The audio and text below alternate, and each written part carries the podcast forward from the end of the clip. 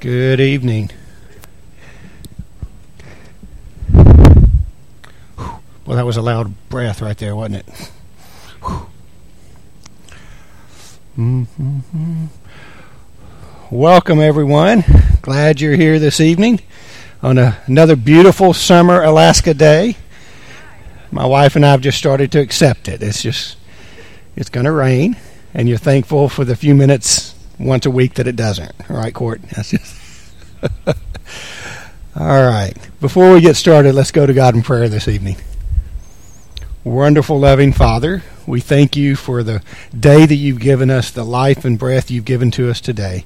We thank you for this time this evening to spend time in your word. May you bless our time of study. May you open our hearts to your word. And may we say the things that will be what you would want us to take from these lessons and may we learn what you would want us to learn. Help us to be better each and every day and to grow closer to you. Lord, forgive us when we sin, and it's through your Son's most holy name we pray. In Jesus' name, amen. All right, so we're going to continue in our study. We're going to be starting at or around Genesis 25, give or take. Um, as I've mentioned, for those this is your first time in here, we're we're looking at, and I use these quotes, children's stories of the Bible, right? Uh, and we've talked many times about the fact that there's no such thing as a children's story in the Bible. Many stories appropriate for children, but every story has a good meaning, has a meaning that we should be taking. And so we're going to look at these stories again. If you did not grow up in the church, this gives you maybe a chance to learn about the ones that we maybe teach our kids week in and week out. If you did grow up in the church, and this is something you've heard a thousand times, I hope you'll hear it from a standpoint of the deeper meaning than just, you know, God builds an ark and oh, everybody's in the ark, right? We, we want to really learn what God would have us to learn from these stories. So I hope it's beneficial. As I've said in the past, I've not prepared 45 minutes worth of information. So if everybody's quiet and sits on their hands, that's fine. We'll have a few extra minutes to fellowship before uh, we have our devotional. But if we talk and I only get through one point, that's fine as well. I'm not on a mission to get through 28 points by this time frame. So it's about us learning from God's Word and what He has to say to us.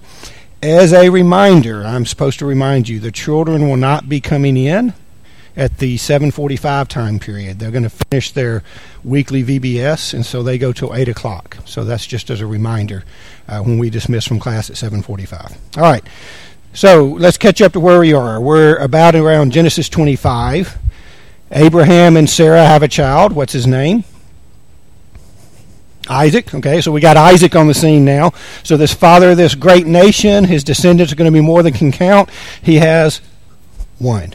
But that's okay. We're on our way, right? We have one descendant uh, that's going to be the father of a great nation. So we have Isaac on the scene. As Isaac's growing up, he takes a wife. Anybody? Nope. Rebecca. So heard somebody say it right. That's okay. Listen, Abraham, Sarah, Isaac, Rebecca, Jacob, bunch of wives. And yeah, we go from there. So, yeah, that's the way. That's the way you kind of remember it. So, um, so Isaac. Let's see. Isaac is forty when he marries Rebecca. So God said, you know, you're going to be a father of a great nation. Abraham has one child. Isaac now he's forty. He probably starts popping them out left and right. Right? No. Okay. 20 years in, he still doesn't have a child. But God has renewed his covenant with him, the covenant he renewed with Abraham. Um, so we have Abraham and Sarah. Sarah can't have a child for 90 plus years. We have Rebecca. Rebecca can't have a child for 60 years. Why did God, you know, we're getting to my first lesson here. Why did God choose these two women that struggled with fertility, right? Many decades into their life before they can have it. Why did God choose to make a great nation through these women that are struggling to even have a single child? Why would He do that? Ooh, that's the answer I'm looking for. Wow, he didn't. Did you? No, you can't see the writing. So, um, we're going to talk about in many of these stories, God is going to choose the weaker, the poor, the lowly, right? Sorry, oh, I can't block. Sorry, I can't get in front of them. The weaker, the poor, the lowly, because when something great happens, God wants to make sure that it's not, oh, look at this great leader and what he accomplished, right? Every time, the lesson here is every time that God accomplishes something, it's going to be obvious that it is God that did it. Okay? So we start think think through the Bible. Give me an example of someone God chooses that should not have been able to accomplish what they accomplished. David, he's a classic, right? I mean, he's the seventh, seventh, yeah. God, why would you choose him? Who else? Moses can't even talk right. We don't we don't know exactly, but Moses can't even talk right. Yeah, I mean he's he's going to be God's mouthpiece. Isn't that ironic? The the person who's slow of tongue, slow of speech, whatever that means, right? Um, and God says you're going to be my mouthpiece. Moses does things that nobody should be able to do, so that everybody knows it's not Moses, right? It's God. In fact, um, Tony, I think Sunday you talked about Moses and striking the rock instead of speaking to it. And when you look at that story, everybody, I, I, I, grew up learning that Moses was punished because he didn't obey God, right? He disobeyed God's command. Is that why Moses is punished? No. Now, he did disobey, but that's not why Moses doesn't get to go into the promised land. How does Moses say, should we bring forth right? right? Moses elevates himself. Look at what God and I are doing for you. God's like, I chose you so that nobody would think you did it. It's all about God's power. Even Jesus, and please, uh, Jesus is God. But what does Isaiah tell us? Jesus is not in uh, Sunday morning Bible class. I don't see Bob, but Sunday morning Bible class. Bob showed the picture, right? The picture, the white, uh, what do they call it? The white Jesus from the 40s. Good looking man, right? Good looking white man with long flowing hair we know that's not what he looked like. Isaiah tells us he's not going to be good looking. He's not going to be someone that you would look at and think that's a leader. Because God didn't want people following Jesus because, wow, he's a good looking man. Wow, he's a big man. Wow, he's a powerful leader. That's not what God wanted. In fact, can you give me an example of somebody that's put in a position, really good leader, has those attributes that people might choose? Saul right? Head taller than everybody else, good looking. How does Saul work out as a king? Yeah. He leaves God, right? So we have Rebecca, we have Sarah. They shouldn't be the mothers of a great nation. They're barren. They go decades without a child. And God said, It's because of what I'm going to do. Uh, it's because of what God's going to do. So, um, God may in your life and in my life, He may put us in positions that take away our power or our money or our influence because He's got something in mind for us. Now, you may say, wait a minute, God doesn't cause bad things to happen. And I've said this before, and I will say it every chance I get. Having money is neither good nor bad. Having a powerful job is neither good nor bad. Having good health is neither good nor bad. We should pray for those things that make our life peaceful but money, in and of itself, is more likely to keep you out of heaven than in heaven. So we don't think of being blessed with money. We should be blessed by God with whatever type of money we get, right? And so God may take me and put me in the lowliest of positions so that if something, if He's going to use me, He's, he's going to want me to go, Stephen, did you realize it wasn't you, right? It wasn't you that did that. So Tony and I have talked a little bit, and I know Brother Smith is here. I've got a good friend who's very influential in the churches of Christ, whatever that means. And he's talked to me many times about the struggle he had as a preacher. Okay, um, he has ten thousand people that are connected with him through his institute that are preachers and ministers and elders. Um, he can he consults with 150 to 200 churches a year on hiring people and issues. And he's told me repeatedly and he's given me this power if I ever see him start to think it is him that's accomplishing things. Because this is a big deal for preachers. How do we judge the success of a preacher? Anybody? Yeah, size of the congregation, numbers. Yeah, isn't that a terrible way to judge the success of a preacher, isn't it? But he said the number one danger for preachers is when a church grows, the preacher says, Look at what I did. They don't mean to sometimes, but you can't help it. I go to this church, they were 200 people, now they're 400 people. I go to this church, they were 300 people, they're now 600 people. Oh, so that preacher did it, right? That preacher did it. God's saying, you know what? I don't use the best, most spoken person. I don't use the tallest and most handsome every time. Sometimes I use those that you would never think could do it so that you realize it's God. It's not the preacher. It's not the evangelist. It's not the missionary. It's, now, I'm not taking away from the work those people do, but the success comes from God. In fact, sometimes God puts us in situations that may be challenging so that he can so that we can realize that. What does he say to Paul in 2 Corinthians about the thorn in the flesh? Right? My weakness. Yes, yes. Yeah. He said, you know, my grace is sufficient, my, for my power is made perfect in weakness. So Sarah's weakness, right? 90 years without being able to have a child. Rebecca's 60 years without being able to have a child, right? And God says, well, there you go. That was my opportunity. Um, the other thing is it's not just about recognizing God as being the one who in, in the in the role here, right? My question would be: Do they, we then give credit to God? Sarah does when she's able to have a child. Isaac does when Rebecca is able to have a child, right? So do we give credit to God? And that's part of what is supposed to be happening with that. Again, so that it's not, look what I accomplished, right, Tony? If we're 600 people next year, it's because of you and no one but you. No, it's because of God. Now, I think Tony's a great preacher, but I'm not going to judge him on whether this church is 20 bigger or 20 smaller in six months. All right? That's not the way we should judge ministers. We should judge based on are they preaching the word, right? Do they love God? But unfortunately, we get caught up. So I'll give you an example. I can I can think of an example where a church hired a minister, and we got involved with this church very closely. They had asked for some advice and some help. Uh, the minister had been at two previous churches that had doubled each time in about seven years. But when you looked at the churches, both of them were in the fastest growing areas in the nation at the time. So, over a seven year time period, the population within a couple miles of those churches, within about five miles, had tripled. The size of the church doubled. That's not good, people, but it looked good, didn't it? Oh, the preacher doubled the church. The preacher, no, that's not a good way to judge a preacher, but it sure was the way they were judging. And then this new church hires them, and things fall apart and they're like, what happened? And we said, you looked at the wrong criteria. Right? You looked at the wrong criteria. We're supposed to give God credit when he is involved.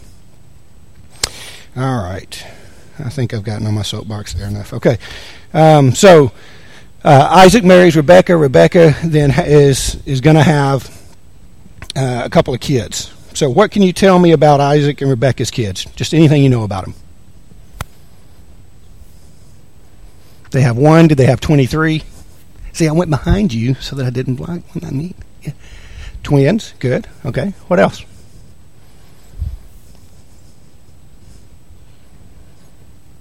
Right. So there's a prophecy that God gives. The older is going to serve the younger. Mm-hmm. Which I'm the fourth boy in my family, so I think that's just a prophecy of most families, but I don't know if it's always that way. Tony? Yeah there's going to be some favoritism here, and each parent has their favorite child.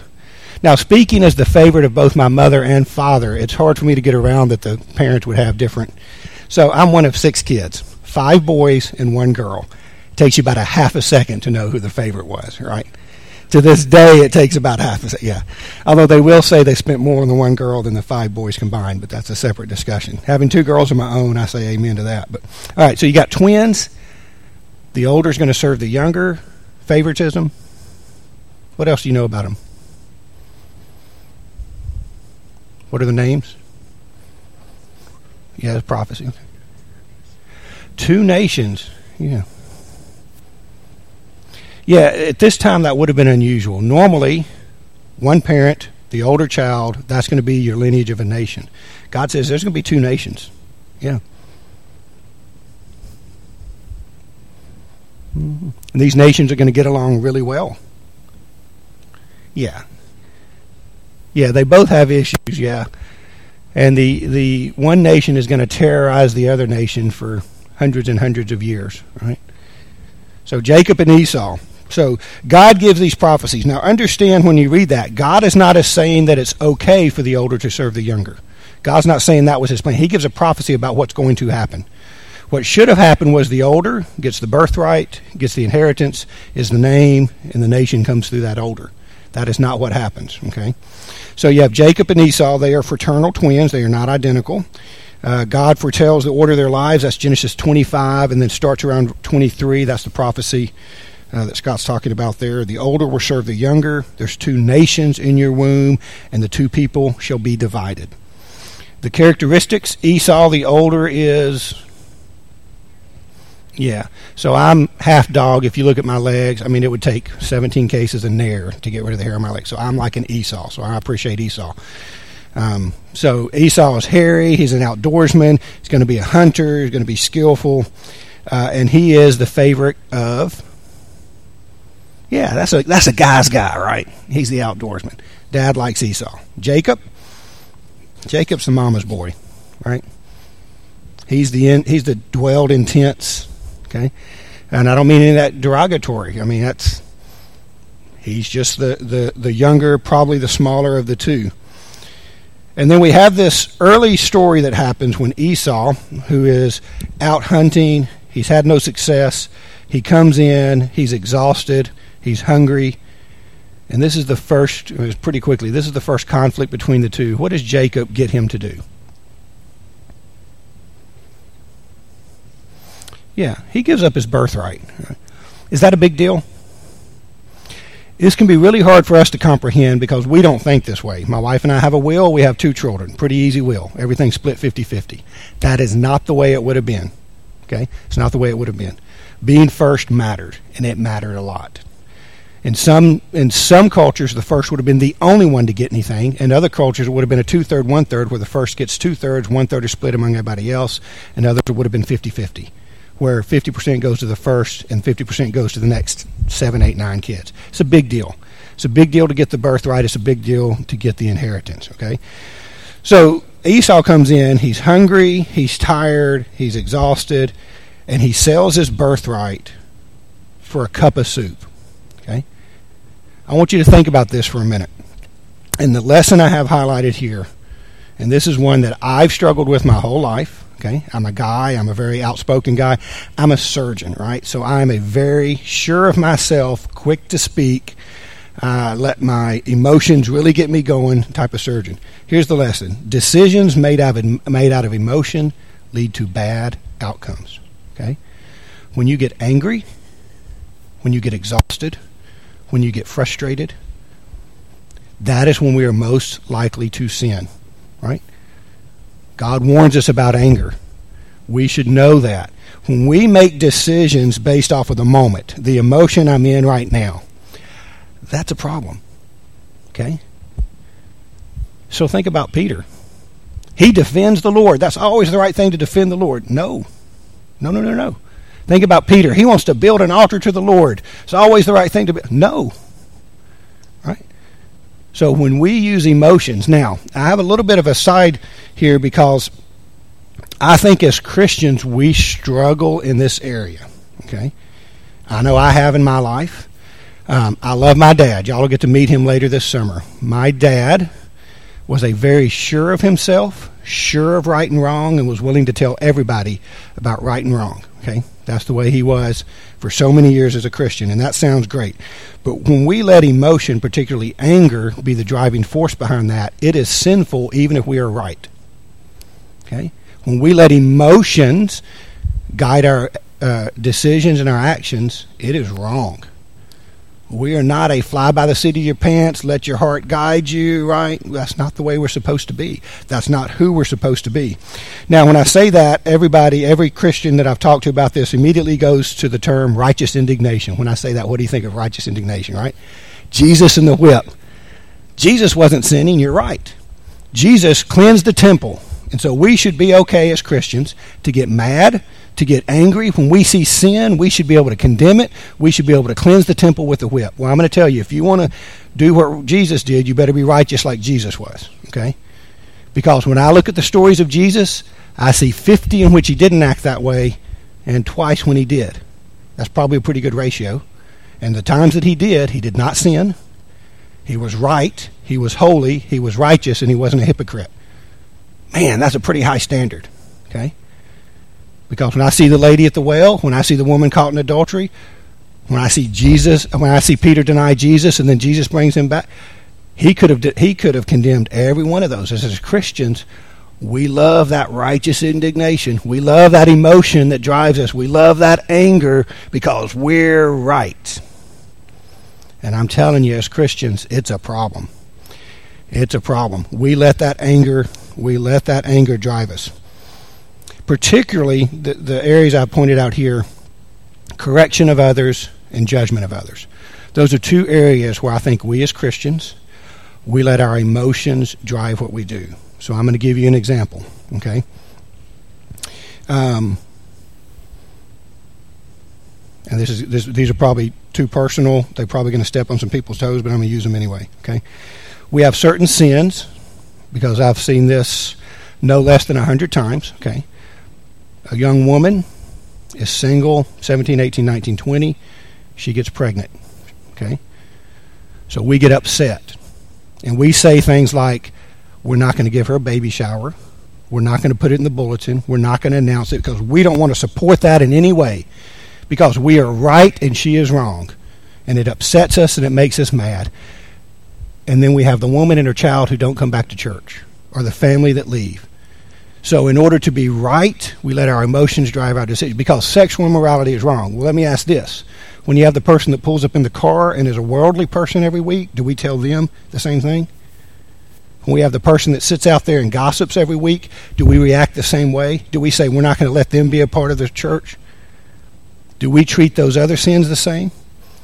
What about the man or the woman that's been divorced? And we say, well, they can come here, but they can't teach a Bible class. They can't lead a prayer. Because in the Bible it says if you've been divorced, you can't lead. Wait a minute. No, wait a minute. It doesn't say that. But that's what we say. And so what we say is that sin is worse than the one who gossips every week. We let them teach a Bible class. The one who buys a house that they shouldn't buy because it's expensive but we let them, their worldliness, we let them lead a prayer. You see what we do? We let our emotions get upset about certain sins, and then we accept other sins. And so we start to divide. Well, this person can't be a part of the church. Well, they can, but they can be a junior member. You show me anywhere in the Bible where you have junior members of the church. And I'm going to save you some time. It's not in there, okay? I'm going to save you some time from looking. If they are a forgiven member of the church, they are forgiven a member of the church, and they can do anything that God allows within the church. I'm not talking about men's and women's roles here. And if they are not, then we need to get them right with God. And it doesn't matter if it was sexual immorality. Doesn't matter if it was divorce. Doesn't matter if it was theft. Doesn't matter if it was gossip. Doesn't matter if it was worldliness. Doesn't matter if it was lying or pride. What about the person that argues over everything? Well, we let them lead a prayer, or we let them teach a Bible class. Jesus talks about that more than he does divorce and sexual immorality put together, but we let them do it. So why? It's because we make decisions based on emotion, things that upset us, things that make us mad, things that we want to go after. The lesson we learned from Esau: when you make when you let emotions drive your decisions, you get yourself in trouble. We should always come to right here. Our decisions should be based on God's word. It should be based on what's right. The other thing that Esau did is he didn't look very far down the road. How long would it have taken for him to get something to eat? Hey, mom, right? A week? No. A day? No. Six hours? No. Maybe an hour? Maybe 10 minutes? But he looked at the moment, right? So that's the other lesson. When we are focused on the moment and not on where we should be focused, which is on eternity, we're going to make bad decisions. Esau made a really costly decision here for a bowl of soup. It's probably the most expensive bowl of soup ever sold in history, right? And Esau made a decision based on the moment. And that decision led to a problem. We should always be focused on the eternal, never on the moment. Now, that is not the idea that we're floating through life and we never let emotions get to us and we never have an emotion, right? We're Spock from Star Trek you know, live long and prosper, no feeling. No, no, no, no. And it doesn't mean we don't react to what's going on around us for two reasons. One is we're human, and two is we have to live. If it's raining, I get an umbrella, right? So I react to what's going on around me. But when the decisions I make are focused on the moment and not on the eternal, then I'm going to have problems, just like Esau did. All right. You're welcome to re- rebut that in any way you would like. Any questions, comments, any statements? I say something wrong, please correct me. I did get an email last week and I appreciated it. Yes, sir.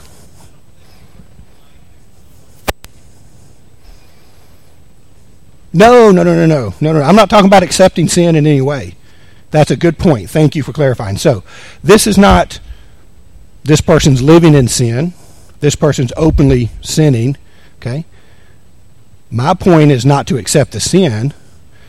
My point is we should treat all sin the same, number one.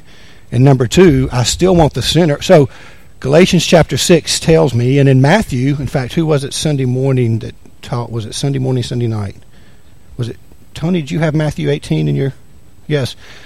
We have a reason why we confront sin, right? There is a reason. And for so many years, my reason to confront sin was because I was right. Is that the reason we confront sin? No. No. But as Christians, if we're not careful, we're known in the Church of Christ for being that way, and we, we shouldn't be. We don't confront sin because we were right. We confront sin because we want that person to be in heaven. That's why we confront sin. So yeah, we don't accept someone living in sin. That's that's not okay. We should confront that sin and have them get out of that. Remember what Jesus says to the lady caught in adultery? Oh, nobody stoned her. No. What's the last line of that story? Go and sin no more. Right? In other words, you can't keep doing it. It's not okay to live in sin. Now, I will say it is just as damaging to live in worldliness as it is sexual immorality. It's just as damaging to live prideful and divisive as it is someone who got pregnant, which, by the way, is getting pregnant out of wedlock a sin. No. Sex out of wedlock is a sin. Right? Let's make that very clear. Pregnancy isn't the sin. It's not a sin because they got caught. And unless their name is Mary and she's from Bethlehem, it wasn't one person that sinned, right? So Mary didn't sin, okay? So we, you know, oh no, they got pregnant. Let's condemn that person. No, let's support that person.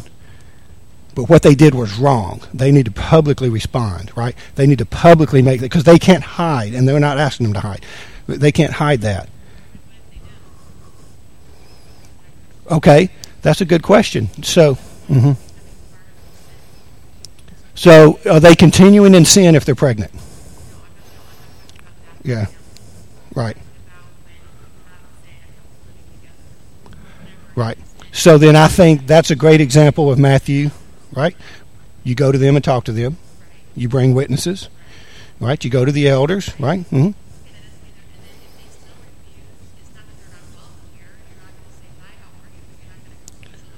Actually, you can say they're not. Where There is a point to where you can say the purpose of disfellowship is again not to be right.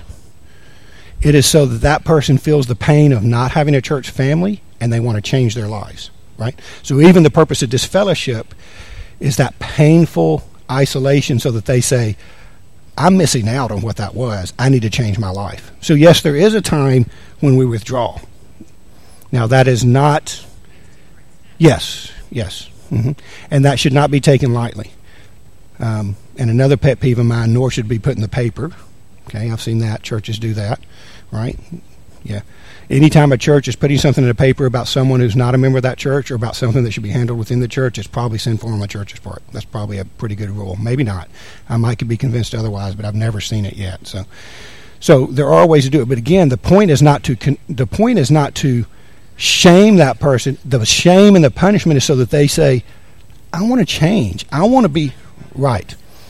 Correct. Yes, that's my motivation. That should be our motivation, and that is the one of the examples. Now, we do sometimes get in the mistake of thinking the only way to handle um, a brother who's caught in sin or sinfulness is that Matthew 18. We see other ways, right?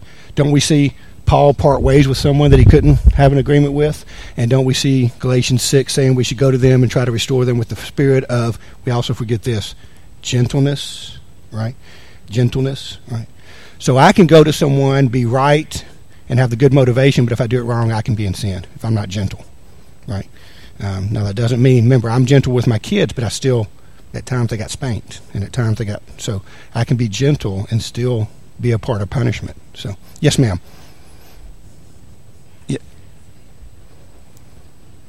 Correct.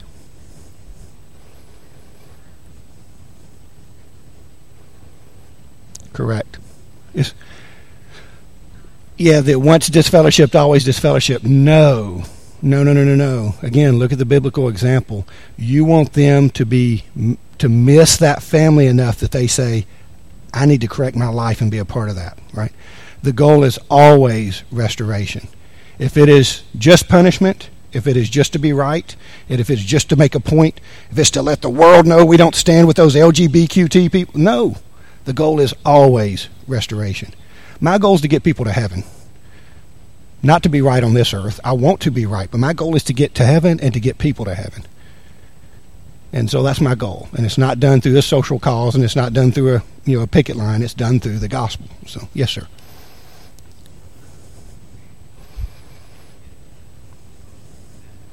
Correct. Mm-hmm.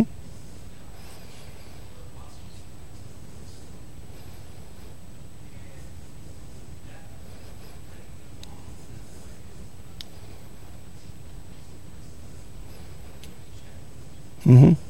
Mm-hmm.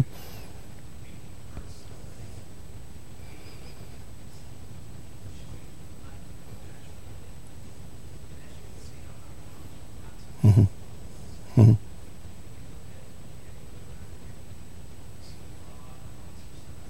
Mm-hmm.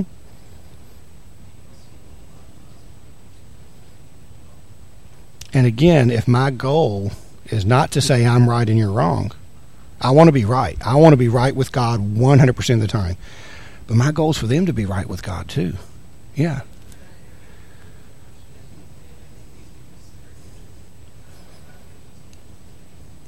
Mm-hmm.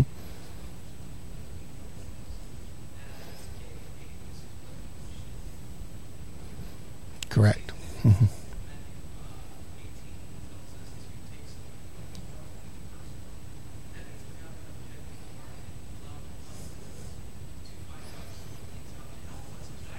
Mm-hmm. Mm-hmm.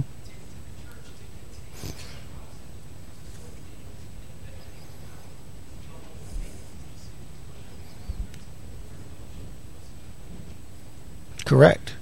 Correct. I think you can be principally right and still sin. I mean, we talked about worship. We are worship is truth. Is truth. Is truth. If it's not spirit, you're you're wrong. Now, worship is not spirit, spirit, spirit. If it's not truth, you're wrong. And one of the problems is we say, well, if it's not truth, it doesn't matter. If it's not spirit, it doesn't matter. It's not an either or. Well, the same thing about being right.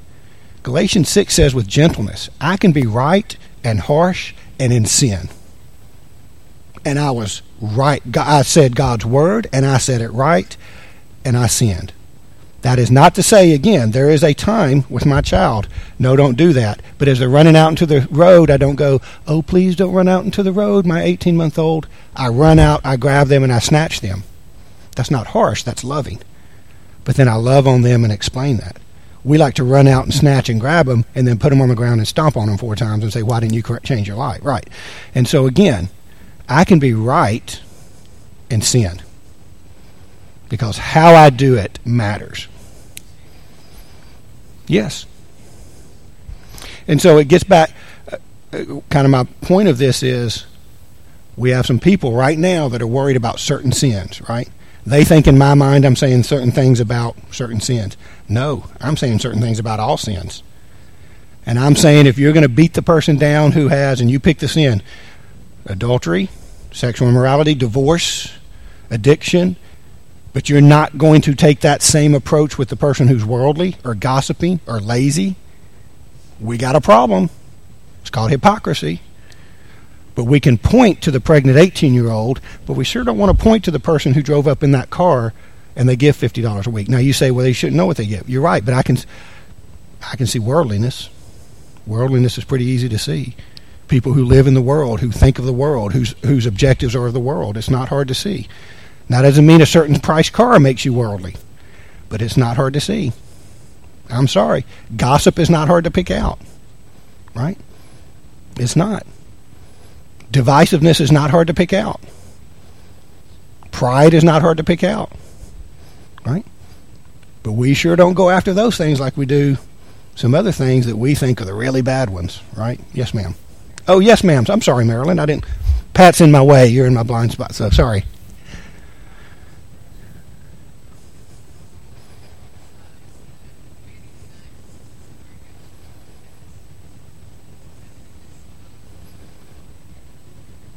Correct.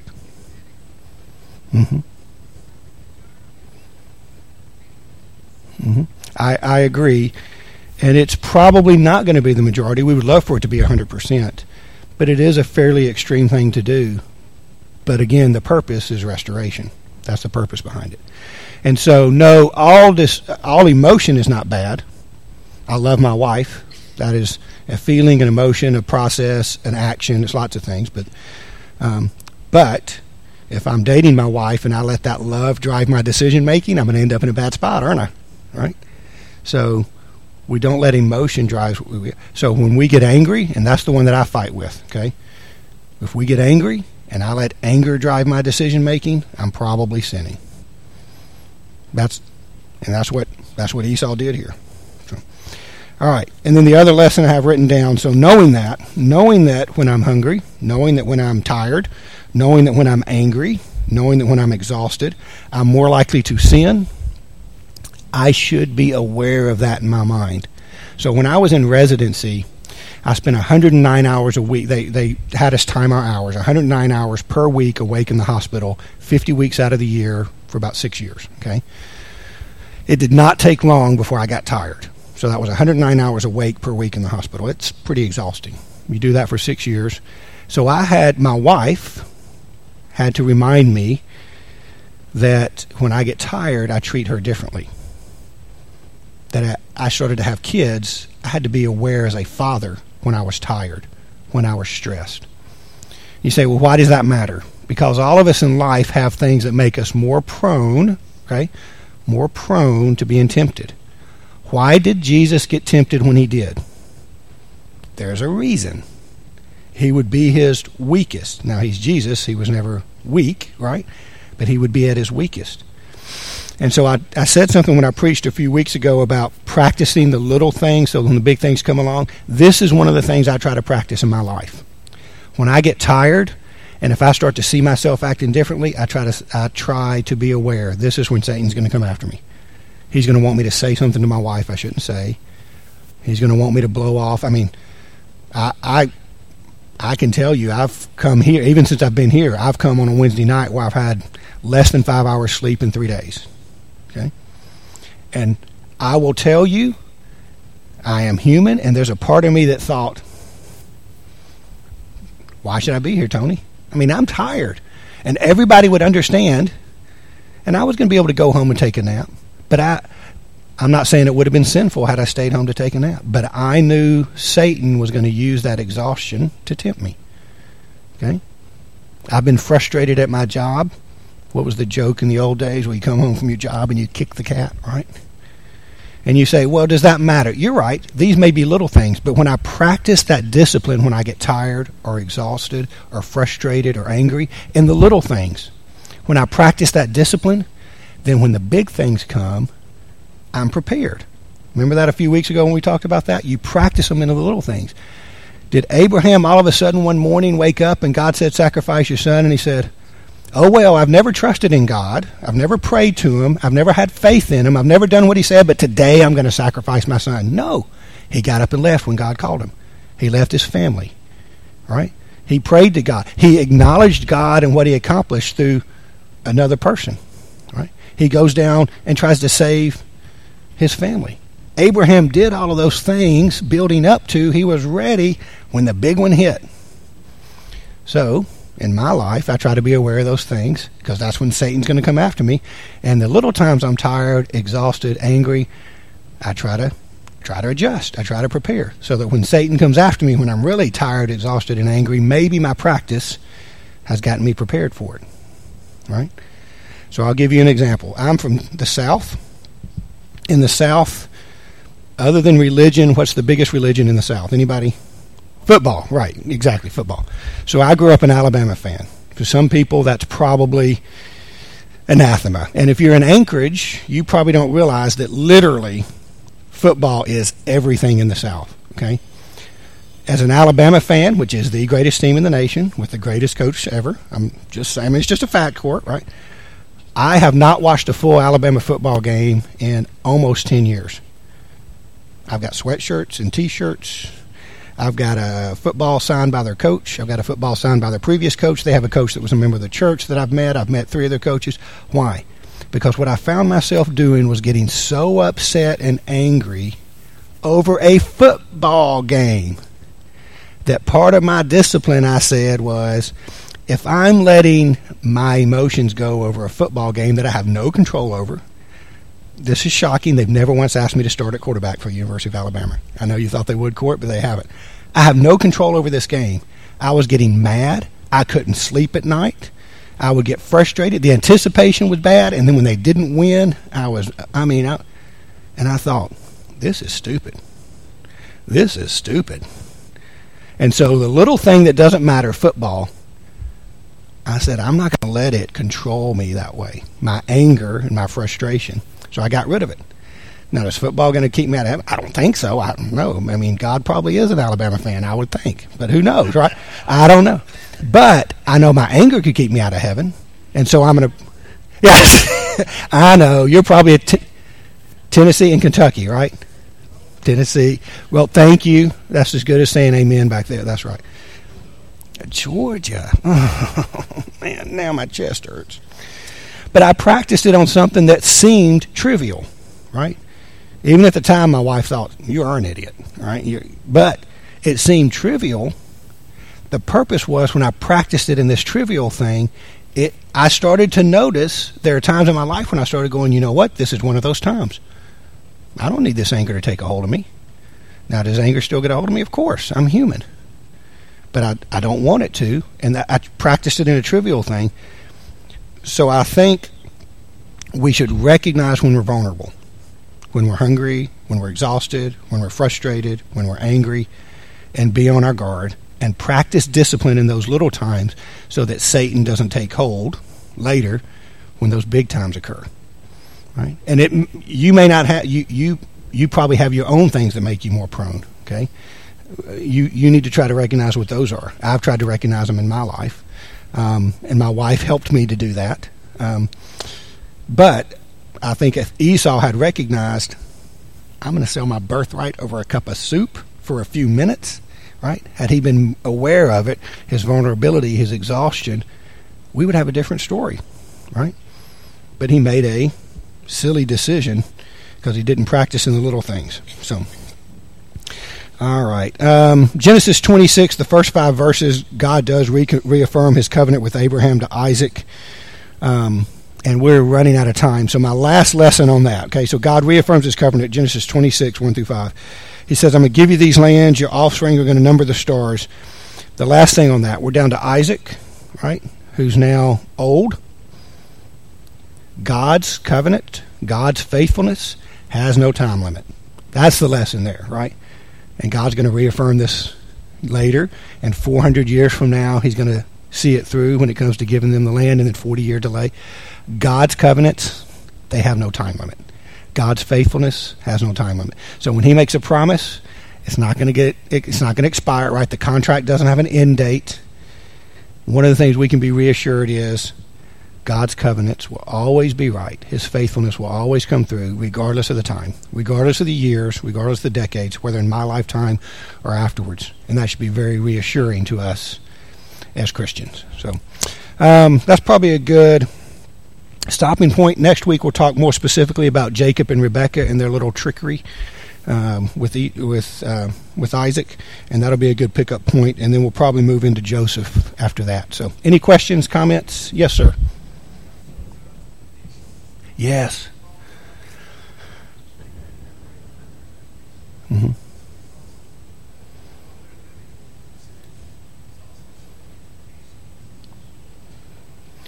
Yeah. Yeah, Tony talked about it shows God's patience. And isn't that a great isn't that a very reassuring thing in our lives? Yeah, but isn't that reassuring when I let you know I've I know people that I'm hoping God will be patient another day with. I'm hoping to be patient another day with. I'm hoping He'll be patient with me as well. I mean, I'm still a work in progress. So, other questions, comments, interjections, laments? All right. Thank y'all very much. Remember, the kids will not be coming in uh, until 8 o'clock. So we'll start our Devo early.